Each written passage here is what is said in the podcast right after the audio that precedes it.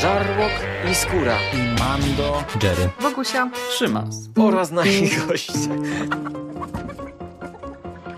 Konglomerat podcastowy. Wasze ulubione podcasty w jednym miejscu.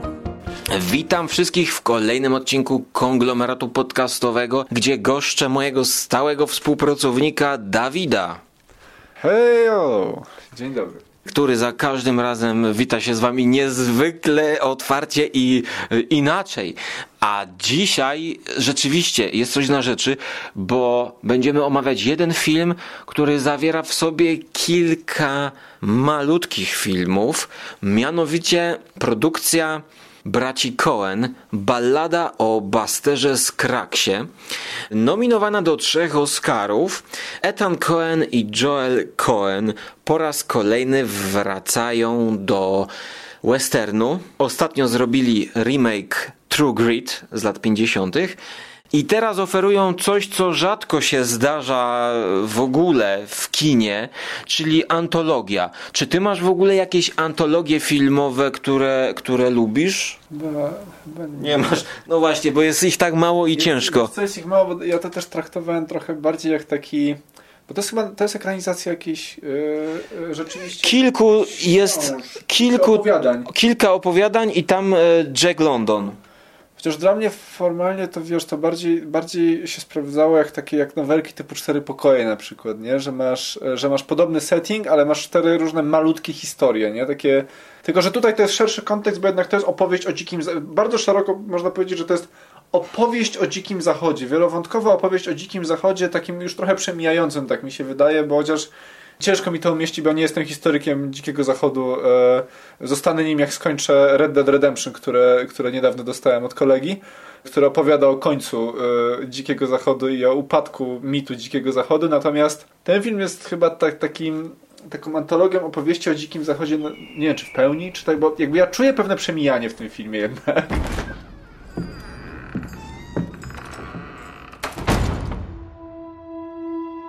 People are so easily distracted. So I'm the distractor with a little story.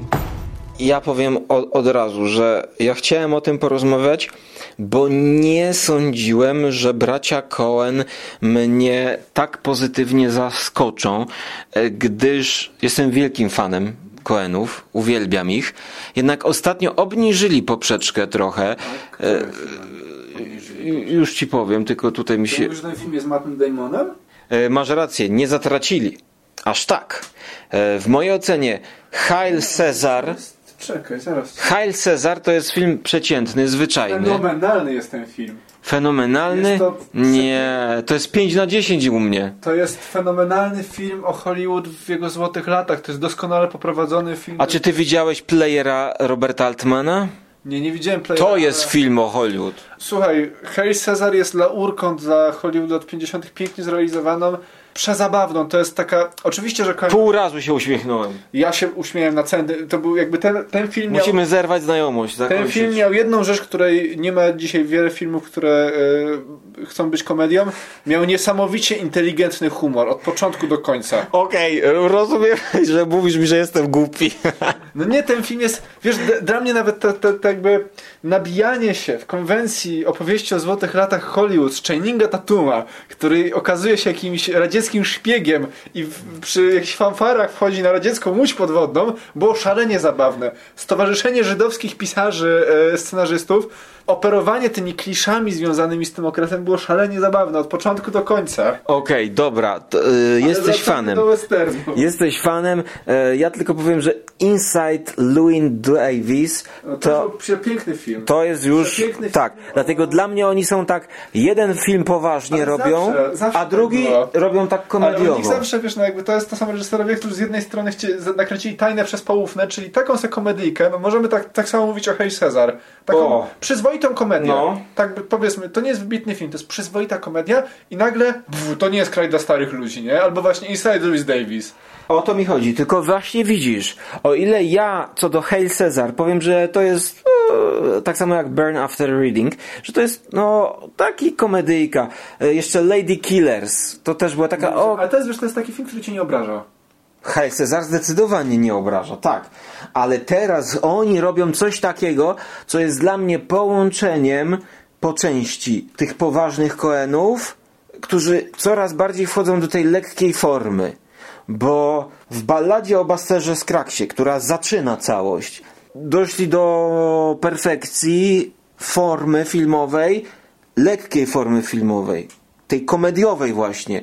Bo ja zawsze jak oglądałem te jajcarskie filmy Koenów, o, o ile nie mówimy o jajcarskich momentach, które się wszędzie pojawiają gdzieś, to nie spodziewałem się, że to zrobią aż tak dobrze, bo tutaj każdy kadr dopracowany, każde wszystko jest, to jest wręcz tak, że ja czułem, że zaraz będzie przepych taki. Ta pierwsza, ta pierwsza nowela opowiadająca o przestępcy, który jest śpiewakiem country, który nie, Jest bardzo szybkim rewolwerowcem. całość narracji opowiadana z perspektywy, nie wiem, słuchacza, który słyszy śpiewającego na pustyni rewolwerowca właśnie przez jakiegoś kowboja, który jest pokazany jako taki chudzielec, niegroźny. Potem jest to tak, wesołek. Jest to przełamane, kiedy on wchodzi do karczmy i I Dokonuje zaczyna... super szybkiego. On, on jest tak e, perfekcyjny w tym, jak morduje, jak John Wick. Coś takiego. Nie ma fałszywych strzałów. Jest, jest totalnie profesjonalnym mordercą, który jest przy okazji bardzo pozytywnie nastawionym do życia człowiekiem. tak. Nie? To jakby. To jest, to jest dobry opis tego. I jeszcze śpiewa to country, rozweselając wszystkich dookoła. Tak. I to jest właśnie idea, która spaja dla mnie y, w historii twórczości braci Cohen tą powagę w formie komedii. Bo jak jest zło, to jest też coś, temat, który bardzo zajmuje braci Cohen, czyli zło. Wiesz, Fargo. y, od Fargo, tak, poprzez właśnie to nie jest kraj dla starych ludzi, ale jakby do tego czasu oni nie potrafili dla mnie pożenić tych dwóch rzeczywistości, tego zła z komedią.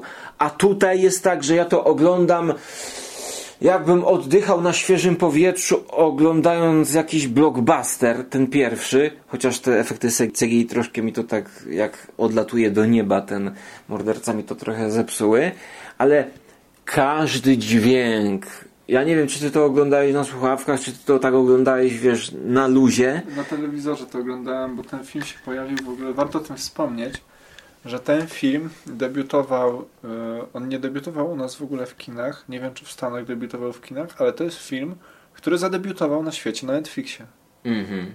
Ja go oglądałem może z 2-3 dni po premierze na Netflixie właśnie. No i to jest sukces Netflixa chyba. Znaczy, no, że mają takie, takie produkcje jak, jak to, jak Rome. I myślę, że możemy się spodziewać, że w ogóle w najbliższych latach ne- Netflix jako absolutny potentant rynku streamingowego, bo Netflix jest większy od HBO e, Go. HBO jest większy jako marka, ale myślę, że jakby tutaj Netflix ciągle zarabia więcej, bo jest bardziej popularny.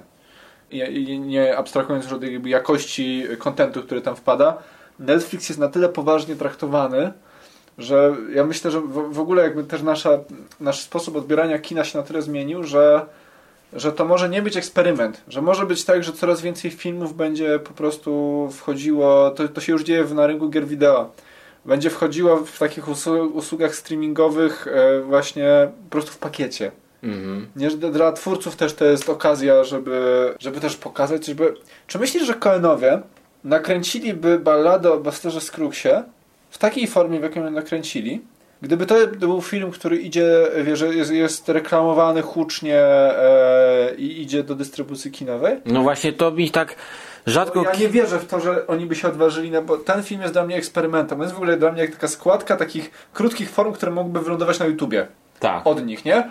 E, Bo te formy są, nie- niektóre są trochę dłuższe i faktycznie jakby te, te nowele na przykład były wszystkie długości tej, tej z Lianem Nessonem czy tej z Tomem Waitsem, to okej, gdy- ale, ale takie te, te jak ta z Jamesem Franco i ta właśnie pierwsza, one są przekróciutkie, one trwają z 5-6 minut, tak mi się wydaje. No, no, no, może, no ta z Franco to naprawdę nie trwa więcej niż 6 minut. Wydaje mi się, że w życiu by się nie odważyli na taki eksperyment, gdyby to nie szło do dystrybucji właśnie telewizyjnej de facto, bo Netflix to jest jednak telewizja. Tak, ale dla mnie osobiście by się to w kinie sprawdziło, bo ja mam niedosyt antologii, ale to jest moja osobista sprawa, ale dla mnie by się to sprawdziło, bo to jest normalnie stricte filmowe dzieło nie masz poczucia, że to miało być serialem. Ale absolutnie nie, bo to, to nie jest jakby... Same te historie, gdyby zostały właśnie, gdyby one były wyemitowane na YouTube jako e, Ethan i Joel Cohen robią serię krótkich filmów na YouTube, to bym uwierzył, że taka YouTube'owa seria, to by się wtedy obroniło. E, gdyby to zostało wyemitowane gdzieś jako serial, to by się nie obroniło. Do you have anything to say before sentence is carried out? Sentence? What's my sentence? To musiało być jako całość sprzedane. Jak mówisz, YouTube by jeszcze nam pozwolił to ująć w taki nawias, że a można by, a forma serialowa, tak jak gdzieś tam sobie wykształciliśmy, nie pozwoliłaby na zrobienie takiego eksperymentu i rozbicie tego na części. To musiało pójść jako całość. Bo one się też dopełniają te historie w pewien sposób. Tak, bo to jest trochę o, o przestępcach w Dzikim Zachodzie, trochę jest o sztuce, y, trochę y, ta część z Tomem Waitsem o tej przemijającej Ameryce, a zarazem American Dream. Jest też taka typowa teatralna opowieść, je, czas, jedno miejsce, ciągłość miejsca, ciągłość To w akcji. wozie, Ta w wozie jak jadą. której ja nie obejrzałem. Aha. Bo ja, jakby ja, ja ten film jakoś tak... Ja, Dlaczego? Ale co, zacząłeś to oglądać i cię to znudziło? Czy jak to było? Właśnie ja uwielbiam takie, takie, wiesz, takie sceny, czy takie przegadane filmy, bo to No. tarantinowskie to jest też, nie? No troszkę, Ja no. lubię, e, ale pamiętam, że jakby ta różnorodność tego, te, te, te, ta antologia jako całość, ona mnie nie zmęczyła, ale ja poczułem, że ja mogę wyłączyć ten film i wrócić do tego w dowolnym momencie mimo wszystko. I e, tylko problem był taki, że potem nigdy się nie zebrałem i nie wróciłem. Czyli ile ci jeszcze tam zostało do obejrzenia? No Jezus, żeby cię nie skłamać, z 7-8 minut. Aha. I nie mogę się zebrać, wiesz, to jest dla mnie pewien minus tego filmu, którego nie wytłumaczę. Nie potrafię się za nic w świecie zebrać, żeby to skończyć. No bo tak jest z tego typu filmami gadanymi. yy, Ale to nawet nie chodzi o to, że gadane, bo wiesz, wiesz, to było zajmujące, nie? Ale ja nawet niekoniecznie jakby nie czuję, że potrzebuję skończyć ten epizod, żeby, żeby móc mówić o tym filmie, czy żeby móc w ogóle e, jakby... To jest trochę tak, o... Taka masz- megalomania jak Larsa von e, Nie, nie chodzi o to, ale to jest na przykład jak masz grę wideo, No. e, w której masz pewną powtarzalność wątków i wiesz czego się spodziewać. I dajmy na to, że jesteś na ostatnim etapie. Wiesz, że fabularnie to cię jakoś bardzo nie zaskoczy. Mhm. Nie? To tak zakończenie. Jakby albo je przewidujesz, albo wiesz, że wcale tak do niego nie dążysz. E, wiesz, że gameplayowo cię to już nie zaskoczy. Teoretycznie, gdybyś leciał ciągiem, to byś to skończył, ale potem ci się nie będzie do tego chciało wrócić, bo nie będzie ci się chciało powtarzać tego samego, co już jakby znasz, e, tylko po to, żeby to dokończyć. Nawet jeżeli to jest, nie wiem, jeden etap do skończenia w grze, tak? Czy czasami jest z ostatnimi bossami, czy z ostatnim etapem przed ostatnim bossem w niektórych grach. Ja mam tutaj taki sam mechanizm, że ja wiem, że fajnie by było, żebym to obejrzał, ale nie czuję, żeby było mi to do czegokolwiek potrzebne. Ja czuję, że już ten film obejrzałem, nawet bez tej jednej, z tym, że ta jedna fabułka mi się urwała w połowie, ja czuję, że ten film obejrzałem. I że ta fabułka mi nie, nie będzie miała mi aż tyle do powiedzenia, żebym miał pełniejszy obraz tego filmu. Okej, dobra, no zostawmy tą, tą ostatnią nowelkę. E, jako całość e, jest to dla mnie zaskakujące przez takie podejście i taki pietyzm w każdej balladzie osobno, nazwijmy to. Czyli masz zupełnie inny klimat, opowieści z Liamem Neesonem, poświęcony tam roli e, sztuki w życiu i odchodzących tych artystów z- do przeszłości, tych gatunków, tego poety na rzecz kury, Znaczy, która wypycha. Przypowieść z Lianem Neesonem to jest przypowieść o pewnej bezwzględności wymuszonej, bo my go poznajemy jako to, on się lituje nad tym chłopakiem i mamy takie wrażenie, że między nimi jest jakaś więź taka Też jest o tym, ale o sztuce też, też, jest. też, też, bo no te, te, te przypowiastki są takie bardzo alegoryczne, tak, by Tak. absolutnie każda z nich, no może jedyna, której ja tak troszeczkę nie uważam ją za nieco nieudaną, No, to jest ta druga, ta z Jamesem Franco. nieco nieudana. Uważam, że ona jest jakby, że tam mi czegoś jakby, no, podobało mi się to i, i James Franco jakby strasznie lubię jako aktora i podobało mi się to zakończenie, że on jakby przed śmiercią jeszcze jakby nagle widzi taki sens trochę, nie, że po tym całym takim wagabundzeniu e, on nagle widzi sens w postaci tej pięknej kobiety, na którą on się zapatrzy i, i umiera. Nie, no tak, tak to się kończy. Ale mi czegoś zabrakło. Ta fabułka była dla mnie taka niepełna i taka, że jej, jakby nie było tego epizodu z Jamesem Franco, to też by się nic nie stało. No, dla mnie był taki troszkę Sergio Leonowski.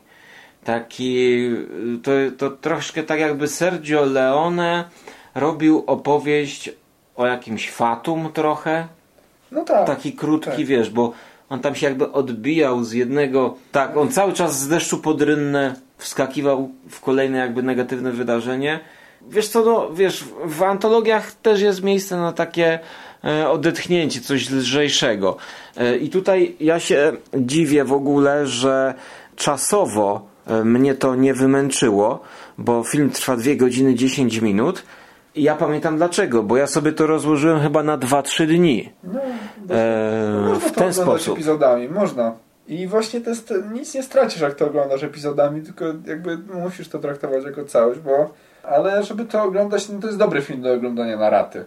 sześć opowieści. E, No i tutaj w ogóle miałem takie odczucie, że takiego przestępcy jak tytułowy Buster Scruggs to jeszcze chyba w historii e, nie było, czyli właśnie wiesz, zło w takiej cukierkowej postaci trochę i zło, które jest zaskakujące.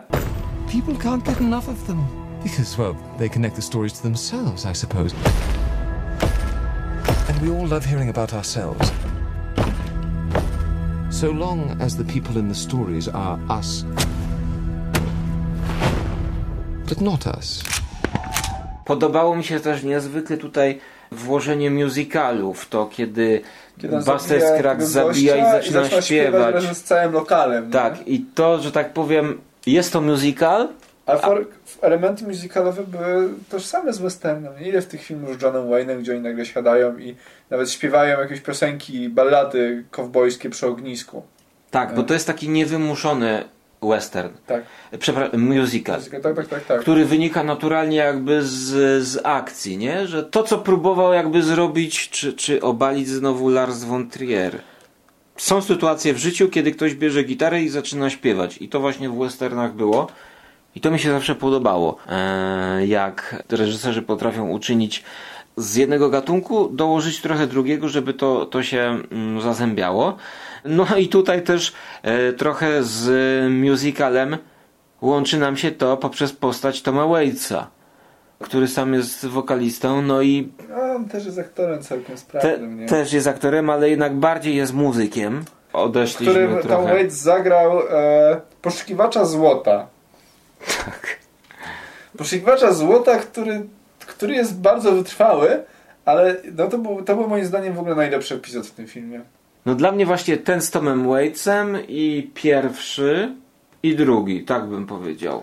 Dla mnie Tom Waits i Liam Neeson. Właśnie to, I, i Nison tak ta dalej. trudna Tak. historia z tym chłopakiem i taka przejmująca niesamowicie, bo dla mnie to było bardzo przejmujące. Ona była też taka zachowawcza w formie, nie? To, ta opowieść o tym... O tym Mm, No tam zadziwił mnie ten montaż taki, że oni skracali te jego wypowiedzi. Tak. Cieli po prostu tak, cyk, cyk, cyk. E, I, I Tom Waits, który to, to mi się bardzo podobało, jak, no, to też są moje prywatne wycieczki. Mi się to kojarzy z życiem i czasami Sknerusa McQuatcha i opowieści o końcu Doliny Klondike e, jako takim symbolicznym końcu Dzikiego Zachodu też właśnie i, i pionierstwa takiego e, romantycznego, tak byśmy powiedzieli, że brudnego i okropnego. Bo tak z jednej strony mamy to, że ta, ten bohater grany przez Waitsa, on tak w miarę szanuje to, co tą przyrodę. W sensie, że on nie szkodzi jakoś bardzo.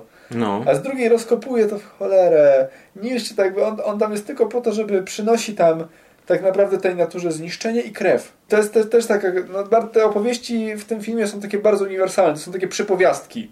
Tak, no i ta szczególnie na, nabiera takiego Zresztą jak charakteru. on odchodzi i ta natura się znowu budzi tam, nie? Że te zwierzęta wracają. To, Tam sarenka wraca, a tam wszystko rozkopane. Budzą się do życia i wiadomo, że kiedyś to tam zarośnie, nie? Tak, tak, tak. No Ale z taka... drugiej strony masz to, że masz porządek przyrody, który budował się tyle lat i gościa, który przyszedł na trzy dni i to wszystko rozpieprzy. No tak, no to jest taka trochę krytyka, powiedziałbym właśnie technologii nawet, bo A wiemy co myślisz, tutaj jakby- przyjdzie. Tak, potem myślisz, co tak naprawdę warte jest to złoto wobec tego piękna przyrody, nie? No bo to, to o to chodzi, że on nie myśli w ogóle w kategoriach tego, w jakim wspaniałym miejscu siedzi. My to dzisiaj widzimy, jak, jak żyjemy w oderwaniu od takich, e, od takich widoków, tylko on e, żyje imperatywem zdobycia złota, nie? No to jest takie... No tak, Tylko to jest banalna opowieść, oczywiście to jest banalna opowieść, ale taka, to uderza. I chyba większość tych powieści jest banalna. banalne, ale zaskakują. tak. Te zwroty akcji takie małe, które tam są, jak chociażby wiesz, pojawienie się w pierwszej nowelce tego czarnego charakteru, Lub, który tak. morduje tego, ten Który, biały. który działa na zasadzie zawsze znajdzie się większa ryba od ciebie, nie? Tak, To- to- tak, tak.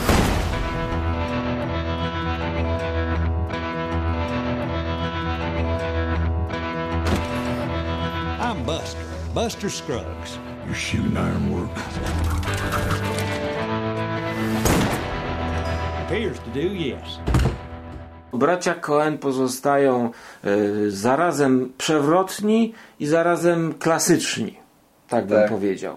Troszkę eksperyment, a troszkę klasyczny film, który każdy y, niedzielny widz nawet by to spokojnie obejrzał. Ale ja się boję, że na przykład ten film przy dystrybucji Netflixowej jest taką fajną. Że Właściwie ja go traktowałem jak eksperyment, bo ja mam wrażenie, że to nie jest jakby, że jak, jak ja znam tych Coenów, że zawsze tam jest jakiś film taki, że jest fajny Mhm. i wybitny, to dla mnie ten jest tak bardziej, w, że w sensie, ja traktuję to tak samo jak Hail Cezar właśnie, Mhm. jak, jak te komediowe filmy, mimo że to nie jest komedia, to to jest dla mnie taka znacznie luźniejsza forma, trochę zabawa jakby ja czekam na kolejny film, który będzie, wiesz, który będzie moim kolejnym Fargo, e, Lebowskim, czy tam To nie jest kraj dla starych ludzi, czyli jednym z tych takich filarów wielkiego kina braci Coen, bo, bo ja ten film bardzo mi się podobał, bardzo, nawet mimo, że ja go skończę na, na, na bank i on, bardzo pozytywnie go oceniam, ale dla mnie to nie jest, jest trochę go nie traktuję poważnie. Nie wiem, czy przez to, że on debiutował na Netflixie, a nie pojawił się w kinach i kontekst dałby mi więcej, czy przez to, że mam wrażenie, że jakby się w Polsce pojawił w kinach, to byłby klapą. No ja tutaj szczerze mówiąc właśnie nie wiem jaka byłaby reakcja publiczności, bo ja nie pamiętam ostatnio jakiejkolwiek antologii, która by wchodziła do kina. A jakie byś przywołał? No, no głównie to, że tak powiem, jak myślę o antologii, to widzę jakieś horrory em, typu, nie wiem, Noc Halloween, gdzie jest jakaś jedna opowieść spleciona klamrą, bo tutaj klamrę masz e, widok tej księgi, która ci się Tak. odwraca. To jest jakby jedyna klamra. Em, nie wiem, Lars von Trier miał taki nowelowy film, który Jezus, był w Ja kinach. zapomniałem. To mi w ogóle uciekło. Nie, ja wiem jaka była najlepsza. Przepraszam, ja, No. ja nie wiem dlaczego ja o tym zapomniałem, ale najlepsza opowieść w tym filmie to jest ta opowieść o tej kobiecie. Ona mnie najbardziej poruszyła. O której kobiecie? Bo ja dobrze pamiętam, to jest ta, ta, taka opowieść, że jest dziewczyna, która wyrusza z bratem. A, Oregon Trail, nie? Oni wyruszają. zapomnieliśmy o tym. E, ciekawe czemu, bo to jest moim zdaniem najlepsza tam. I, I ona w momencie, kiedy wydaje ci się, że to jej, to jej marne życie się poukłada, to ona w taki smutny, taki przejmująco smutny sposób ginie, bo to jakby wiesz Jak u Panosa Kosmatosa. Bo wiesz od początku, od tych, tego wprowadzenia, że ten cowboy jedzie ze złymi wieściami do swojego przyjaciela, nie? Ty już wiesz, jak to się skończy Tak. od pewnego momentu. Ja nie wiem, czemu o tym zapomniałem, bo jak tak sobie o tym pomyślę, to ta opowieść była Najdłuższa w filmie. najdłuższa, którą ja uważam, że dałoby się pociągnąć w ogóle na osobny, pełnometrażowy film. Gdyby ktoś, e, ktoś bardzo chciał to zrobić, to naprawdę dałoby się z tego zrobić film. I ona była dla mnie emocjonalnie naj, taka najbardziej e, pełna. Jakby ja naj, najbardziej się wczułem w, ty, w, tą, w problem tych bohaterów tam. I ona była dla mnie taka na, najzwyczajniejsza, najmniej symboliczna i przez to chyba najlepsza. To nie była jakaś przypowieść, prawda? Bo to tam, tam było najmniej przypowieści, a najwięcej zwyczajnej fabuły o, o bohaterce, która troszkę, troszkę miała pecha. I która nie mogła sobie jakby na tym szlaku do Oregonu nie mogła sobie znaleźć, y, dotrzeć do tego szczęścia, które gdzieś tam myślała, że na nią czeka. A i dlatego ja o niej zapomniałem. Dla mnie ta opowieść, owszem, dobra, ale ona zmierza w stronę tego remake'u True Grit. Takie mam pod względem jakby właśnie podejścia do narracji, dajmy na to. Dlatego właśnie ją tak trochę chyba zapomniałem, bo to, co doceniam w tej całości, to jest właśnie takie cyzelowanie formy, wiesz, te, te, mm, zwierzątka, mm, kolorki, dźwięki. Tam jest w każdym, właściwie w każdym epizodzie jest bardzo duże przyłożenie się do dźwięku. Ja tego, wiesz co, nie odczułem, bo Jakbyś to słuchał na to nie słuchawkach. bardzo głośno na telewizorze zwyczajnym, więc, więc ja w ogóle tutaj na dźwięk nie, nie zwróciłem uwagi. I, I muzyka do tego chociażby powiedzmy ta u Toma Waitsa. Nie chodzi mi nawet o to, żeby o jego śpiew, ale taki wiesz, jakby klasyczny, westernowy, symfoniczny podkład to był dla mnie, taki uwznioślający te chwile. A ta historia, o której ty mówisz, troszkę też jest alegoryczna, no bo to jak ona ginie, No to jest takie przewrotne, banalne, banalność śmierci, nie? Jakby takie też fatum nad nią jakieś w ogóle. Fatum wisi Gdyby też nad było- tym mężczyzną, który chciał z nią być, tak? Który myślał, że się wyrwie z tych kordonów, a prawdopodobnie wiemy, że jeżeli on przeżyje jakąś traumę związaną z tym, że ta, ta miłość taka prozaiczna, która mu się przydarzyła się nie spełni, to tak jak ten jego stary przyjaciel zostanie tam w tym, e, na tych karawanach, da, da, da, znaczy karawan, no tak, to karawana. tak, bo ta karawana cały czas idzie i le- Poza tym mi był wyjątkowo bliski ten epizod, bo, bo jest taka kultowa gra wideo, dla Amerykanów w ogóle super kultowa właśnie The Oregon Trail, gdzie prowadzisz tą karawanę. Mm, Z którego roku? To są albo jeszcze lata 80. końcówka, albo początek 90. Właśnie, bo na, kojarzę tę nazwę. Taka bardzo leciwa gra. Taka pikselowa, nie? Koja kojarzę ją właśnie mm, e, z, jeszcze z Secret Service. Things have a way of escalating out here in the West. My name is Ozymandias, King of Kings. That man is a wonder.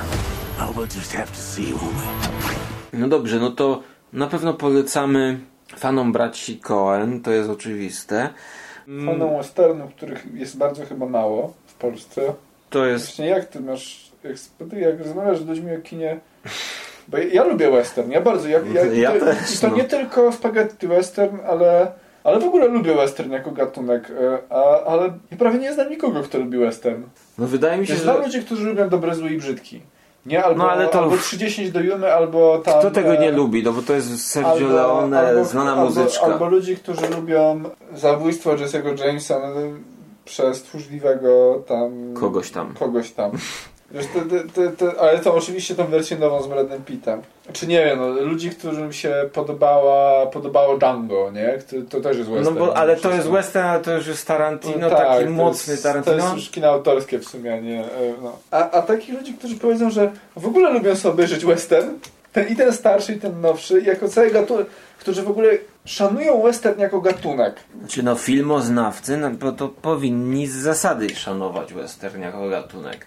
Ja znam na przykład gościa z podcastu e, Strefa Mroku, który jest fanem westernów. To, to na przykład znam takiego gościa. E, natomiast e, z rzeczywistości jest Ale to wiesz, trudny Ale gatunek. wyobrażasz sobie, że idziesz do baru i poznajesz dziewczynę, która mówi ci, ej, lubię westerny.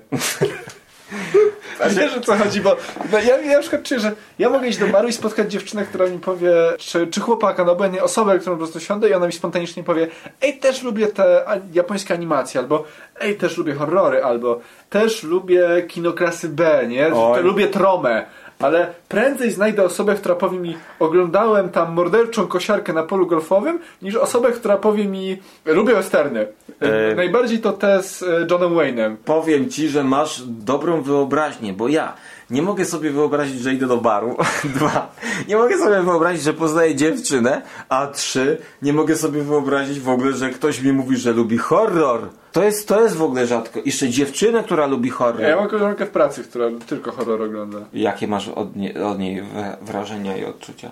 No jest taką super spokojną, miłą osobą. No widzisz, no widzisz, ale to jest rzadkie, to jest, to jest e, rzadko spotykane, bo horror jest jakoś kojarzony.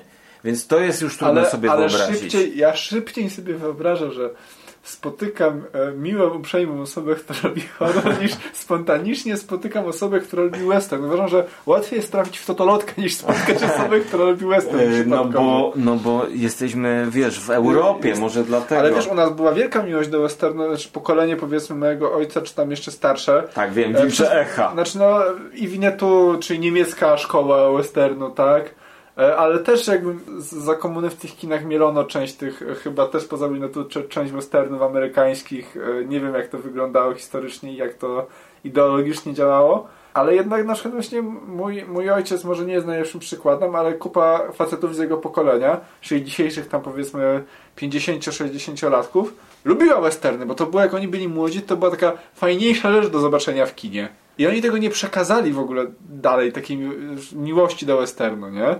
No bo w Polsce, wiesz, no nie robi się westernu. Ale, ale wiesz, ale, ale Winnetu jako tam produkcja, która była w kinach, był tak samo kultowy jak Kurde Gwiezdne Wojny, nie?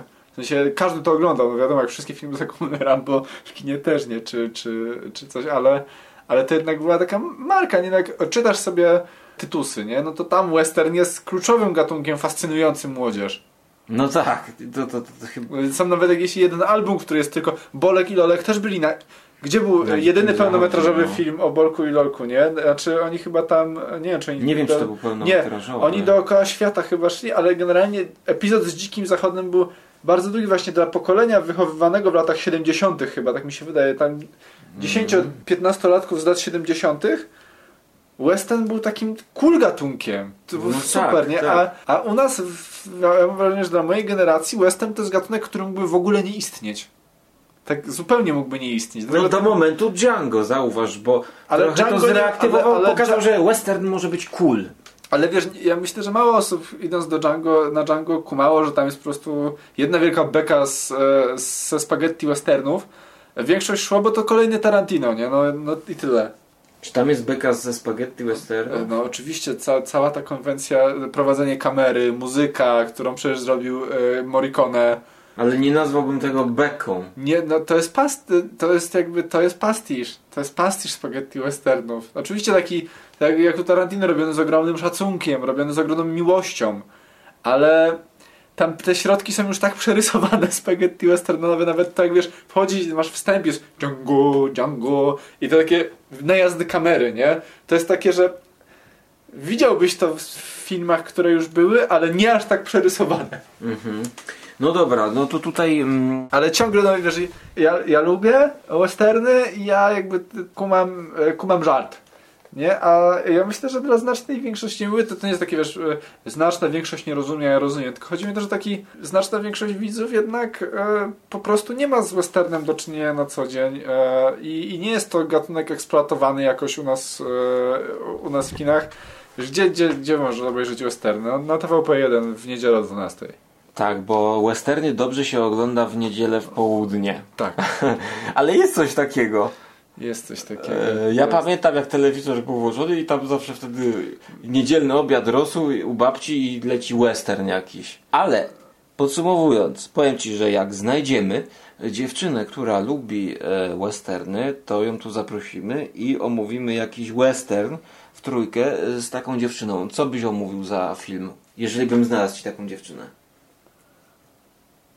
E, Red, Red Dead Redemption 2. No, to jest gierka. Gierka.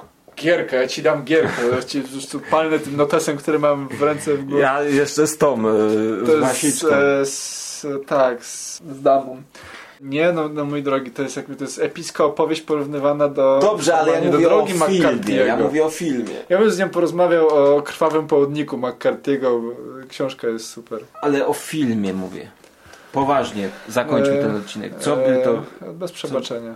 Clint Eastwooda? Bo dla mnie jakby to, co robił East, właśnie ten film, w ogóle ten revival westernu, taki takiego anty-westernu w latach 90. to był taki bardzo ważny i dobry moment dla, dla westernu. To u nas się na to trochę inaczej patrzy, bo to było takie kino sensacyjne, które przychodziło po prostu takie widowiskowe, nie? No, my nie patrzyliśmy na, na western wtedy. Tak, Amerykanie patrzyli na niego, to jest trochę jak z, z kinem, z, komiksem superbohaterskim, który się że my go znamy z perspektywy filmu, znaczy to też ten mainstream zna go z perspektywy Avengersów, którzy robią to, co komiks w latach 70. tak de facto. E, Mhm. Czy może potem troszkę w 2000, ale, ale Marvel trochę inaczej się rozwijał niż, niż DC.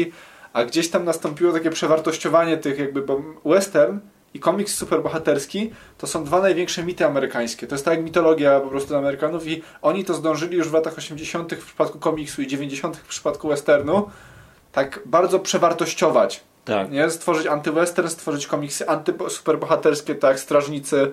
Mhm. E, i, I właśnie to są niesamowicie ważne filmy, a u nas to było zupełnie inaczej traktowane, przez to, że, e, że jednak my nie mamy tego kontekstu kulturowego, który, który w ogóle czyniłby western czymś ważnym. No i Truposz chyba też w ogóle nie był w polskich kinach Jarmusza. A może nie było. Truposz, no to też jest antywestern No. taki totalny. No, no. no dobra, no to w takim razie e, do zobaczenia bądź do usłyszenia na Dzikim Zachodzie.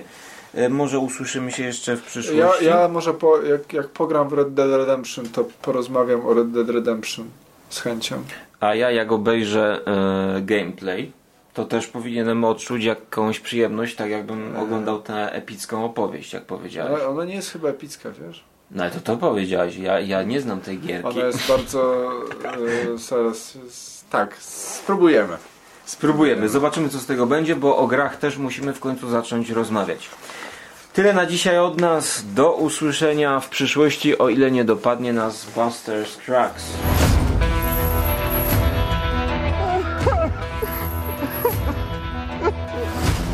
First time.